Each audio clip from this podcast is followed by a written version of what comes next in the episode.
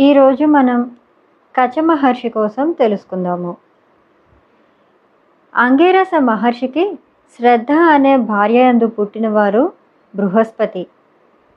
బృహస్పతికి పుట్టుకతోనే లోకాతీతమైన బుద్ధి ఉండేది. బృహస్పతి శాస్త్రవేది దేవగురువు ఇంద్రుడికి కూడా ధర్మాలు బోధించారు. మాంధాతకి గోపూజని గురించి చెప్పారు. మనువుకి జ్ఞానబోధ కూడా చేశారు. భరద్వాజుడికి పుట్టుకకి కారణమయ్యారు. బృహస్పతి తారని పెళ్ళి చేసుకున్నారు. ఆమె ద్వారా కచుడు అనే కొడుకుని పొందారు. కచుడు పెరిగి పెద్దవాడయ్యారు. మన కచుడు బృహస్పతి కొడుకన్నమాట. ఆ సమయంలో శుక్రాచార్యుడు మృత సంజీవిని విద్యని నేర్చుకుని రాక్షసుల్ని బ్రతికిస్తున్నారు. వృషపర్వుడు అనే రాక్షసరాజు శుక్రాచార్యుడిని తన దగ్గరే ఉండమన్నారు. ఇద్దరూ కలిసి రాక్షసులకి చావు లేకుండగా చేస్తున్నారు. దేవతలు ఏం చెయ్యాలి అనే ఆలోచనలో పడ్డారు. ఎలాగైనా సరే మృత సంజీవిని విద్యని శుక్రాచార్యుడి నుండి పొందాలని బృహస్పతి కొడుకైన కచుణ్ణి పంపించేందుకు నిర్ణయించుకున్నారు. కచుడు దైవకార్యం కాబట్టి ఆ పనికి అంగీకరించి బయలుదేరి శుక్రాచార్యుడి దగ్గరికి వెళ్ళి సాష్టాంగ నమస్కారం చేసి ఆచార్య నేను బృహస్పతి కొడుకుని. మీ దగ్గర విద్య నేర్చుకోవాలని వచ్చాను అని చెప్పారు. నన్ను మీ శిష్యుడిగా అనుగ్రహించమని ప్రార్థించాడు కచుడు. దేవతల వైపు వాడైన చిన్నవాడు సుకుమారుడు ప్రకాశవంతుడు ప్రశాంతుడు అంతేగాక బృహస్పతి అంతటి గొప్పవారికి కొడుకు అయిన తనని అడుగుతున్నాడని కాదని అనలేక ఆలోచించి చివరికి కచుడికి శిష్యుడిగా అంగీకరించాడు శుక్రాచార్యులు. గురుసేవ చేస్తూ గురువుగారి కూతురైన దేవయాని ఏం చెప్తే అది చేస్తూ గురువుగారికి ప్రియ శిష్యుడు దేవయానికి ప్రియ మిత్రుడు అయ్యాడు కచుడు.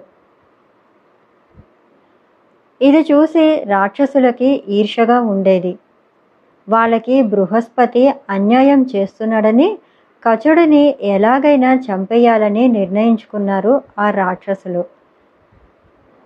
ఒకనాడు కచుడు ఆవుల్ని తోలుకొని వస్తుంటే అతన్ని చంపి శవాన్ని చెట్టుకు కట్టేశారు.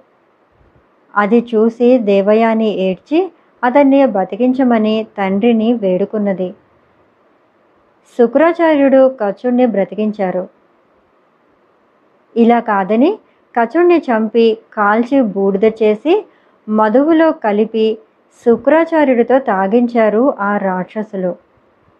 మళ్ళీ దేవయాని తన స్నేహితుడిని బతికించమని తండ్రిని ప్రార్థించింది. శుక్రాచార్యుడు ఎక్కడ వెతికినా తన దివ్య దృష్టికే కచుడు కనిపించలేదు. చివరికి తన కడుపులోనే ఉన్నానని తెలుసుకొని కడుపులో ఉన్న కచుడిని కడుపులోనే బ్రతికించారు. కచుడు గురువుగారు నేను ఎలా బయటికి రావాలి? నేను బయటికి వస్తే మీరు చనిపోతారు కదా అన్నాడు. గురువు వత్స నేను నీకు మృత సంజీవని విద్య నేర్పిస్తే నువ్వు బయటికి వచ్చాక నన్ను బ్రతికిస్తావు. కానీ దానివల్ల నన్నే నమ్ముకున్న రాక్షసులకి కీడు జరుగుతుంది.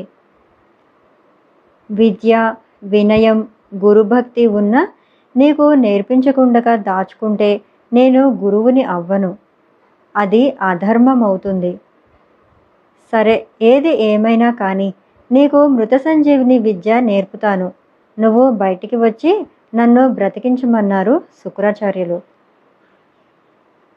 లోకోత్తరమైన మృత సంజీవిని విద్యని లోకోత్తరుడైన కచుడికి లోకోత్తర పద్ధతిలో లోకోత్తరుడైన గురువు శుక్రాచార్యుడు నేర్పించారు. కచుడు బయటికి వచ్చి గురువుగారిని బ్రతికించారు. ఆ గురు శిష్యుల మీద పూల వర్షం కురిసింది. దేవయాని ఎంతో ఆనందపడింది.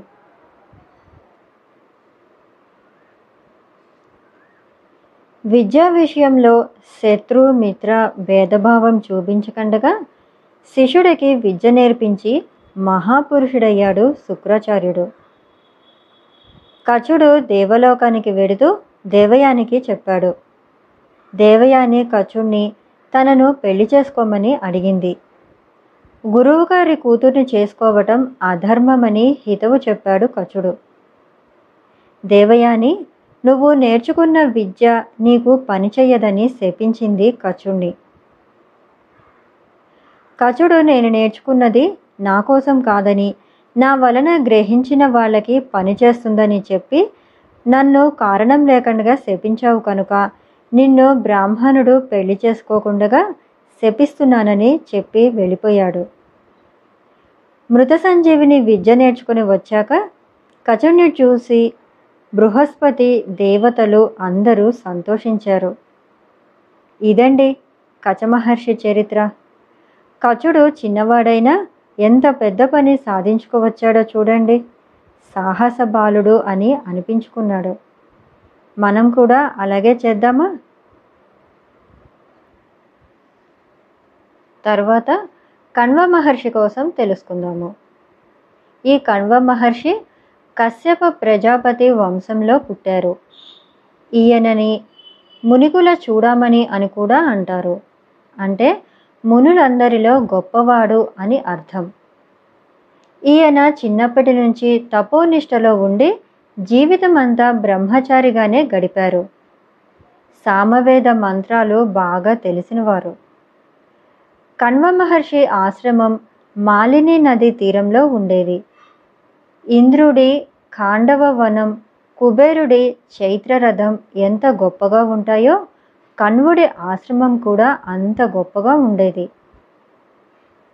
ఆయన ఆశ్రమంలో ఎప్పుడూ వేదఘోష వినిపిస్తూ ఉండేది. అగ్నిహోత్రాలు నిత్యము ఉండేవి.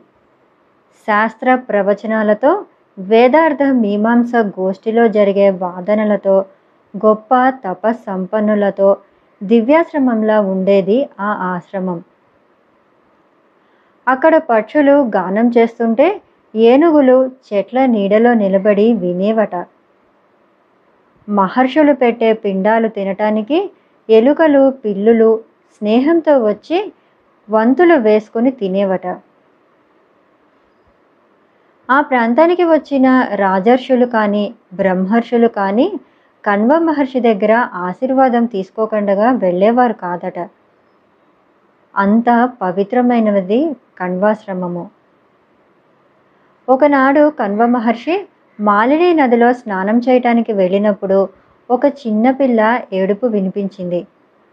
కణ్వుడు ఆ ఏడుపు వినిపించిన వైపు వెళ్ళి అక్కడ తామరాకుల మీద పడుకోబెట్టి ఉన్న ఒక చంటి పిల్లను చూశారు. ఇంతలో ఆకాశవాణి మహర్షి ఈ బాలిక మేనక విశ్వామిత్రులకి పుట్టిన అమ్మాయి. ఈ అమ్మాయికి శకుంతల అని పేరు పెట్టి పెంచు. ఈ అమ్మాయికి పుట్టిన అబ్బాయి గొప్ప చక్రవర్తి అవుతాడు అని చెప్పింది. కణ్వ మహర్షి ఆ అమ్మాయిని తీసుకుని వెళ్ళి తనే తల్లి తండ్రి అయి పెంచారు. శకుంతలని ముద్దుగా పెంచుతూ కణ్వ మహర్షి అన్ని విద్యలు నేర్పించారు. శకుంతల పెద్దదయ్యి తండ్రి పూజకి కావలసిన పువ్వులు కోసి సహాయపడేది.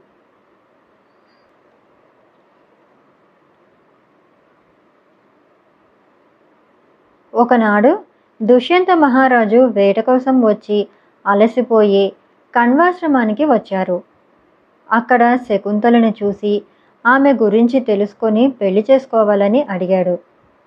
శకుంతల కూడా దుష్యంతుని చూసి ఇష్టపడింది. కణ్వ మహర్షి లేని ఆ సమయంలో దుష్యంతుడు శకుంతలని గాంధర్వ పద్ధతిలో పెళ్ళి చేసుకొని చాలా కాలం అక్కడే ఉండిపోయారు.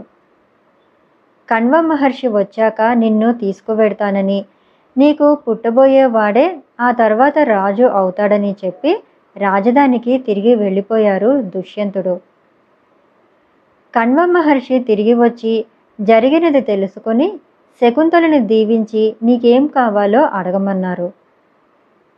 పుట్టబోయే కుమారుడు వంశోద్ధారకుడు ఆరోగ్య ఐశ్వర్య బలాలతో ఉండాలని తన మనస్సు ఎప్పుడూ ధర్మకార్యాలు చేయటం గురించే ఆలోచించాలని కోరింది శకుంతల.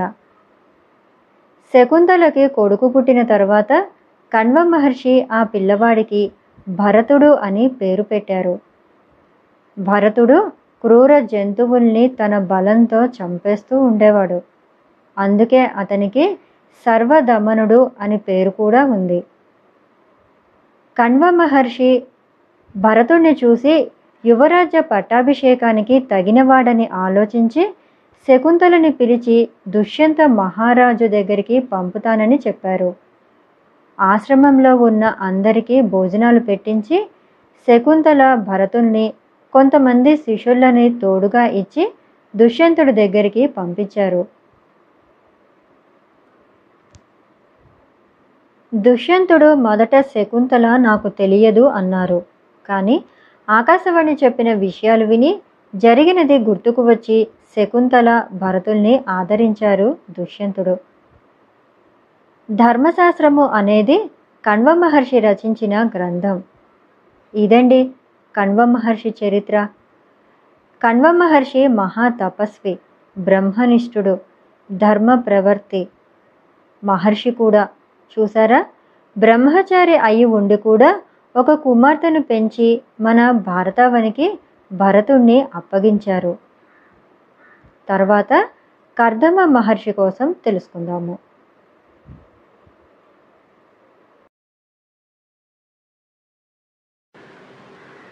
ఇప్పుడు మనం ఔర్వ మహర్షి కోసం తెలుసుకుందాము. పేరు కొంచెం పలకటానికి కష్టంగా ఉంది కదూ? కష్టమైన పదాలు పలుకుతూ ఉంటేనే నాలుక బాగా తిరుగుతుంది. సరే ఔర్వ మహర్షి తండ్రి పేరు అప్రవాణుడు తల్లి పేరు రుచి. ఆయన ఎలా పుట్టారో తెలుసుకుందాము. హైహవ వంశంలో వాడైన కార్తవీర్యార్జునుడి తండ్రి కృతవీర్యుడు అనే మహారాజు యజ్ఞాలు చేసి భార్గవ వంశంలో గొప్ప గొప్ప బ్రాహ్మణులను పిలిచి వాళ్ళకి గురుదక్షిణగా తన సంపదలన్నీ ఇచ్చేశారు. కానీ కృతవీర్యుడు పిల్లలు మాత్రం బ్రాహ్మణులే మోసం చేసి వాళ్ళ తండ్రి నుంచి సంపదలు అన్నీ తీసేసుకున్నారని నిందించారు. ఇది హైహలుకి ఆర్య బ్రాహ్మణులకి మధ్య వైరానికి మూలకారణమైంది కృతవీరుడి కొడుకులు భార్గవ వంశ బ్రాహ్మణుల్ని వాళ్ళ భార్యల్ని పిల్లల్ని వెతికి వెతికి చంపటం మొదలుపెట్టారు. వాళ్ళల్లో రుచి కూడా ఉన్నది. రుచి గర్భంతో ఉన్నదని కూడా చూడకుండగా తరుముతూ వచ్చారు. ఆవిడ పరిగెత్తలేక ఒకచోట కూర్చుండిపోయారు. ఆ సమయంలో రుచి గొప్ప తేజస్సు కలిగిన కొడుకుని ప్రసవించింది. అతడు పుట్టగానే ఆ తేజస్సుకి రుచిని తరుముకుంటూ వచ్చిన రాజు కొడుకులంతా గుడ్డివాళ్ళైపోయారు. రుచికి పుట్టిన ఆ పిల్లవాడే ఔర్వుడు. మన ఔర్వ మహర్షి ఎలా పుట్టారో తెలుసుకున్నారు కదా? కృతవీర్యుడు కొడుకులు చూసి రుచి కాళ్ళ మీద పడి అమ్మ మమ్మల్ని క్షమించు. బుద్ధి లేక ఇలాంటి పని చేశాము. ధర్మంగా లేని పనులు చేస్తే ఇలానే జరుగుతుందని తెలిసి కూడా మేము తప్పు చేశాము. మమ్మల్ని క్షమించండి అని ప్రాధేయపడ్డారు. అప్పుడు రుచి ఇలా అన్నారు. నాయనలారా ఇందులో నేను చేసింది ఏమీ లేదు. ఇప్పుడే పుట్టిన ఈ భార్గవ వంశ కులానికి దీపం లాంటి ఈ పిల్లవాడే చేసి ఉంటాడు. ఇతడు గర్భంలో నుంచి బయటకి రాకుండగానే వేద వేదాంగాలను నేర్చుకున్నాడు. గొప్ప తపస్సంపన్నుడు సర్వశక్తి సంపన్నుడు. ఈ పిల్లవాడే మిమ్మల్ని శపించి ఉంటాడని అన్నారు. కొడుకు ఔర్వడితో నాయన తెలియక తప్పు చేశారు. వాళ్ళని క్షమించి వాళ్ళకి కళ్ళు కనిపించేలాగా చెయ్యమని చెప్పారు రుచి. తల్లి అలా కోరిన వెంటనే రాజకుమారులకు పోయిన కళ్ళు తిరిగి వచ్చేశాయి. రాజకుమారులు ఔరువుడికి నమస్కారం పెట్టి వెళ్ళిపోయారు. ఔరువుడు కొంత పెద్దవాడయ్యాక తన తండ్రితో సహా తమ బంధువులు అందరూ రాజుల వలన చనిపోయారని కోపంతో తపస్సు చేయటం మొదలుపెట్టారు. అతని తపస్సుకి అందరూ భయపడిపోయారు. పితృదేవతలు భూలోకానికి వచ్చి నాయన నీ తపోబలానికి లోకాలన్నీ భయపడుతున్నాయి. మమ్మల్ని రాజకుమారులు చంపలేదు. మాకు ధనాశ కూడా లేదు. ఉంటే మాకు కుబేరుడే స్వయంగా ఇచ్చి ఉండేవాడు కదా. మా తపస్సు వల్ల మాకు ఆయుష్ కూడా ఎక్కువగానే ఉంది. కానీ మాకు మనుష్యలోకంలో ఉండటం ఇష్టం లేదు. చనిపోతే కానీ స్వర్గానికి వెళ్ళలేము. ఆత్మహత్య చేసుకుంటే పుణ్యలోకం రాదు. ఇవన్నీ ఆలోచించుకుని శైహయ వంశ రాజులతో శత్రుత్వం పెంచుకుని మాకు మేమే వారి వల్ల చనిపోయాము. నువ్వు కోపం విడిచిపెట్టు. దీనివల్ల లోకానికి చెడు చేసిన వాడవే అవుతావు అని చెప్పారు. ఔరుడు పితృదేవతలకు సాష్టంగా నమస్కారం చేసి మీరు చెప్పినట్లే చేస్తాను. కానీ నా కోపాన్ని ఉపసంహరిస్తే అది నన్నే దహించి వేస్తుంది కదా. మరి ఏం చెయ్యమంటారు? అని అడిగాడు. నీ కోపాన్ని నీళ్ళల్లో విడిచిపెట్టు. ఎందుకంటే నీళ్ళకి నీ కోపాగ్నిని తట్టుకునే శక్తి ఉందని చెప్పి ఔర్వ మహర్షిని దీవించి వెళ్ళిపోయారు పితృదేవతలు. ఔరుడి ఆ కోపాగ్నిని ఔరాగ్ని అంటారు. ఆర్వ మహర్షి బ్రహ్మచర్యం తీసుకుని మళ్ళీ తపస్సు చేయటం మొదలుపెట్టారు. ఆయన చేసే తపస్సుకి మళ్ళీ లోకాలన్నీ గడగడలాడాయి. మహర్షులు దేవతలు రాక్షసులు అందరూ వచ్చేశారు. కుమార ఇంత చిన్న వయసులో బ్రహ్మచర్యం తీసుకుని ఇంత తపస్సు చేస్తున్నావు. నువ్వు పెళ్ళి చేసుకోకపోతే భార్గవ కులం నాశనం అవుతుంది నువ్వు వెంటనే పెళ్ళి చేసుకో అన్నారు. ఆర్వ మహర్షి చిరునవ్వు నవ్వి వేదాధ్యయనం యజ్ఞం సంతానం పొందటం ఇవన్నీ గృహస్థులకు ఉండవలసిన ధర్మాలు. నేను అడవిలో ఉండేవాణ్ణి. నాది వానప్రస్థ ధర్మం. అంటే ఉపవాసం గాలి నీళ్ళు భోజనంగా తీసుకోవటం నా ధర్మం. బ్రహ్మచర్యం వల్ల బ్రహ్మగతి వస్తుంది. బ్రహ్మదేవుడు బ్రహ్మచారి అయిన మానస పుత్రులు ఉన్నారు కదా. పిల్లల్ని కనటమే ముఖ్యమనుకుంటే నేను కూడా పెళ్ళి కాకుండగానే పిల్లల్ని చూపించమంటారా? చూడండి అని అగ్నిహోత్రంలో తన కాలు పెట్టి ఒక దర్భతో రాశారు. అతని కాలు నుంచి అగ్నిహోత్రుడే కొడుకుగా బయటికి వచ్చారు. అతడు అంతకంతకి పెరిగిపోతూ ఉంటే బ్రహ్మదేవుడు వచ్చి ఔర్వ మహర్షి నీ కొడుక్కి ఉండటానికి చోటు ఆహారము నేను ఇస్తాను అతన్ని నాకు విడిచిపెట్టు అన్నారు.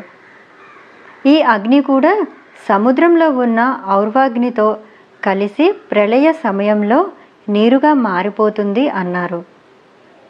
బ్రహ్మదేవుణ్ణి మీ ఇష్టప్రకారమే జరగనివ్వండి అన్నారు ఔర్వ మహర్షి. ఆ కొడుకు రూపంలో ఉన్న అగ్ని సముద్రంలో కలిసిపోయింది.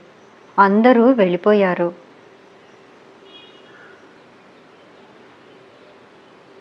హిరణ్యకశపుడు మాత్రం ఆగిపోయి ఔరవ మహర్షికి సాష్టంగ నమస్కారం చేశారు. ఔరుడు హిరణ్యకశప నీకు విద్యమాని అనే విద్యను ఇచ్చాను తీసుకోమన్నారు. అదే రాక్షసమాయ అంటే ఈ విద్య నీ వంశంలో వాళ్ళకే ఉంటుంది అని కూడా చెప్పారు. ఇదిలా ఉండగా ఒకసారి ఔర్వ మహర్షి బ్రహ్మచర్య వ్రతంలో ఉంటే ఒక కూతుర్ని కూడా పొందారు. కందని అనే ఆమెకు పేరు పెట్టారు. కందని ఎంత అందంగా ఉంటుందో అంత కఠినంగా కూడా మాట్లాడుతుంది. కందని పెరిగి పెద్దయ్యాక దుర్వాస మహర్షి గురించి విని దుర్వాసుడితో పెళ్ళి చెయ్యమని తండ్రిని కోరింది. ఔర్వుడు కందని తీసుకుని దుర్వాస మహర్షిని కలవాలని బయలుదేరాడు.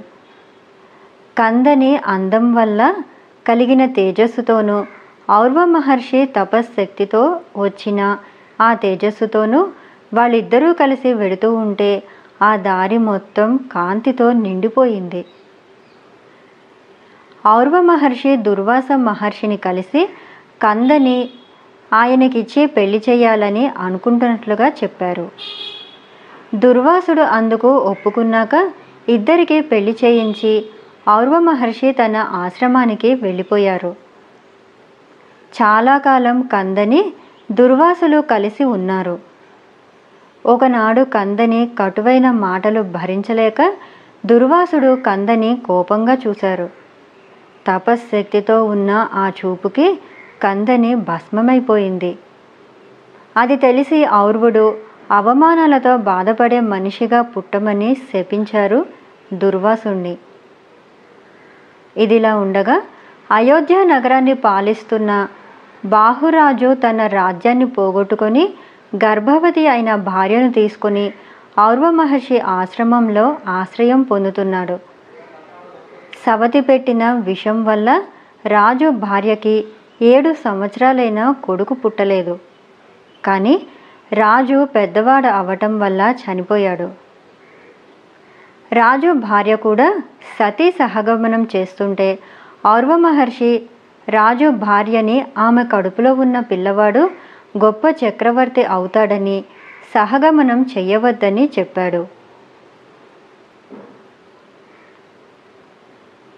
రాజుగారి భార్య పరమేశ్వరుని తలుచుకుంటూ కాలం గడుపుతున్నారు. ఒకనాడు ఆమెకి కొడుకు పుట్టాడు. విషంతో కూడా బయటికి వచ్చిన ఆ పిల్లవాడికి ఔర్వ మహర్షి సగరుడు అని పేరు పెట్టి అక్కడే పెంచుతూ ఉన్నారు. అతనికి ఉపనయనం చేసి వేద విద్యలు శాస్త్ర విద్యలు మొదలైన అన్ని విద్యలు నేర్పించారు. ఒకనాడు సగరుడు తల్లితో అమ్మ మన రాజ్యం ఏమయ్యింది? మనం అడవుల్లో ఎందుకు ఉన్నాము? అని అడిగాడు. తల్లి జరిగిందంతా కొడుక్కి వివరంగా చెప్పారు. సగరుడు గురువుగారి దగ్గరికి వెళ్ళి తల్లి దగ్గర అనుమతి తీసుకుని శత్రువుల్ని జయించి వస్తానని బయలుదేరి హైహవ వంశ రాజులందరినీ జయించాడు. సగరుడికి భయపడి శక యవన కాంబోజ పారప్లవ దేశాల రాజులు వశిష్ఠ మహర్షిని శడ శరణు వేడారు. వశిష్ఠుడు సగరుడికి నచ్చచెప్పి వాళ్ళ రాజ్యాలు వాళ్ళకి ఇప్పించారు. ఆ తర్వాత సగరుడు అయోధ్య నగరానికి వచ్చి పట్టాభిషేకం అయ్యాక పెళ్ళి చేసుకున్నారు. అతని భార్యలు సుమతి సుకేసి కానీ సగరుడికి పిల్లలు పుట్టలేదు. సగరుడు భార్యలను తీసుకుని అర్వ మహర్షి ఆశ్రమానికి వచ్చి గురువుగారికి పరిచర్యలు చేస్తూ అక్కడే ఉండిపోయారు. ఒకనాడు ఔర్వ మహర్షి సగరుడి భార్యల్ని పిలిచి వంశాన్ని ఉద్ధరించే కొడుకు కావాలా? సామాన్యమైన అరవై వేల మంది కొడుకులు కావాలా? అని అడిగారు. సుకేసి ఒక్క కొడుకు చాలు అన్నారు. సుమతి మాత్రం అరవై వేల కొడుకులు కావాలని అడిగారు. ఔర్వ మహర్షి వాళ్ళు అడిగినట్లే అనుగ్రహించారు గురువుగారి ఆశీర్వాదంతో సగరుడికి అరవై వేల ఒక్క కొడుకులు పుట్టారు. సగరుడు చాలా కాలం రాజ్యం చేశాడు. ఒకనాడు గురువుగారిని విష్ణువుని పూజిస్తే ఏం ఫలితం పొందవచ్చు అని అడిగారు. ఔర్వుడు సగరుడితో రాజా వర్ణాశ్రమ ధర్మాన్ని శ్రద్ధ భక్తితో నిర్వహించే వాళ్ళంటే విష్ణుమూర్తికి చాలా ఇష్టం. ఇతరుల ధనాన్ని ఆశించకండగా జీవహింస చేయకండగా సాధువుల్ని తిట్టకండగా అహంకారం లేకుండా గురుభక్తి కలిగి బ్రాహ్మణుని సేవించి అన్ని జీవుల్లోనూ భగవంతుడు ఉన్నాడని తెలుసుకొని ఎవరి వృత్తిని వాళ్ళు చేసే వాళ్ళంటే విష్ణుమూర్తికి చాలా ఇష్టం. అలాంటి వాళ్ళకి విష్ణుమూర్తి ఏమడిగితే అది ఇచ్చేస్తాడు అని చెప్పారు ఔర్వ మహర్షి గురువర్య గృహస్థ ధర్మాన్ని గురించి చెప్పండి అని అడిగారు సగరుడు. ఔర్వ మహర్షి ఇలా చెప్పారు. రాజా గృహస్థు ధర్మాన్ని పాటించిన వాళ్ళు ఇహలోకంలోనూ పరలోకంలోనూ కూడా సుఖంగా ఉంటారు. గృహస్థు బ్రహ్మముహూర్తంలో లేచి గురువుని స్మరించి కాలకృత్యాలు తీర్చుకొని స్నానం చేసి తెల్లని మడిబట్టలు కట్టుకుని సంధ్యావందనం చేసుకుని సూర్య నమస్కారం చేసి ఇష్ట దేవుడి పూజ చేసుకుని అతిథుల్ని ఆదరించాలి. రోజు చేయవలసిన పనులు చేసుకుంటూ వేదశాస్త్ర ప్రసంగాలతోనూ ధర్మకార్యాల గురించి మాట్లాడుకుంటూ పగటి సమయాన్ని గడపాలి. అలా చేస్తూ సాయంకాలం సంధ్యా సమయంలో చేయవలసిన పనులు పూర్తి చేసుకుని భోజనం చేసి తాంబూలం వేసుకుని తూర్పుకు కానీ దక్షిణానికి కానీ తల పెట్టుకుని నిద్రపోవాలి. ఇలా చేస్తూ ఉంటే గృహస్థుకి పుణ్యలోకాలు కలుగుతాయని ఇంకా శ్రాద్ధ కర్మల గురించి కూడా సగరుడికి చెప్పారు ఔర్వ మహర్షి ఇదండి ఔర్వ మహర్షి కథ. ఔర్వ మహర్షి నిగ్రహము అనుగ్రహం బ్రహ్మచర్యం మహా తపశ్శక్తి ఉన్నవారన్నమాట. ఆయన చెప్పిన గృహస్థ ధర్మాలు మనం కూడా ఆచరించాలి. దీనివల్ల మనకేం తెలిసింది? నీతిగా ధర్మంగా దయగా పద్ధతిగా గురుభక్తి దేవుని యందు భక్తి అన్నీ ఉన్నవాడు సాధించలేనిది ఏమీ లేదు. అర్థమైంది కదా? మనం కూడా సాధించటానికి ప్రయత్నం చేద్దాం. తరువాత భాగంలో కచ మహర్షి కణ్వ మహర్షి కర్ధమ మహర్షి వీరి కోసం తెలుసుకుందాము.